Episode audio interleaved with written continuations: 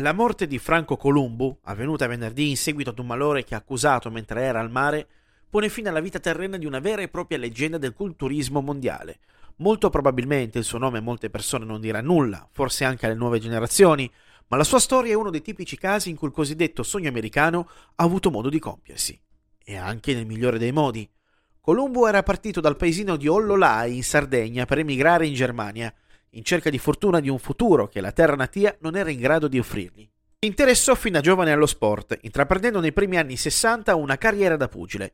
Per il resto del decennio si esibì in prove di forza, quali gonfiare e far esplodere borse dell'acqua calda, cosa che richiede circa 272 kg di pressione, o sollevare una macchina durante il cambio delle gomme, arrivando ad avere uno stacco da terra di oltre 320 kg. Per tali ragioni, dal 69 fino a qualche anno a seguire, venne considerato l'uomo più forte del mondo. Decise quindi di competere nel 1977 alla prima edizione del World Strongest Man, arrivando a piazzarsi al quinto posto. Forse si sarebbe potuto piazzare almeno sul podio se nel corso di una prova chiamata la corsa del frigorifero non si fosse infortunato. Questa prova prevedeva di correre lungo un percorso rettilineo trasportando sulla schiena un frigorifero. Columbo incespicò, rimediando una frattura alla gamba sinistra. Fondamentale per Columbu è stato l'incontro con Arnold Schwarzenegger, conosciuto a Monaco agli inizi degli anni 60 nel corso di alcune competizioni di culturismo. Da rivali strinsero una sincera e duratura amicizia. Columbu allenò Schwarzenegger durante il periodo delle sue competizioni di culturismo e divennero così amici inseparabili per 50 anni. La loro amicizia continuò anche quando Schwarzenegger divenne attore, prendendo così parte con piccoli cameo in film quali Terminator, Conan il Barbaro e come testimonial in alcuni spot pubblicitari.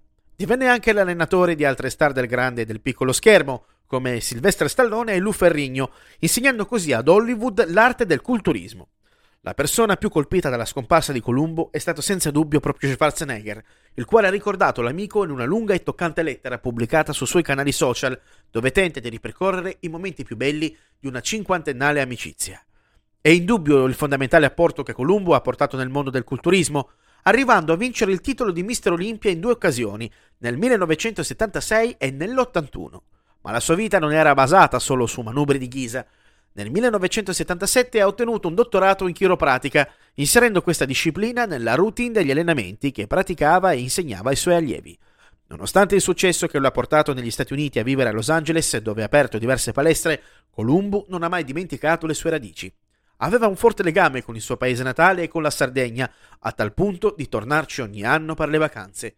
E quasi in una sorta di strano scherzo del destino, la vita terrena di Columbu si è conclusa proprio nella terra che amava. Con lui se ne va un grande uomo, partito dal nulla e arrivato a conquistare il mondo.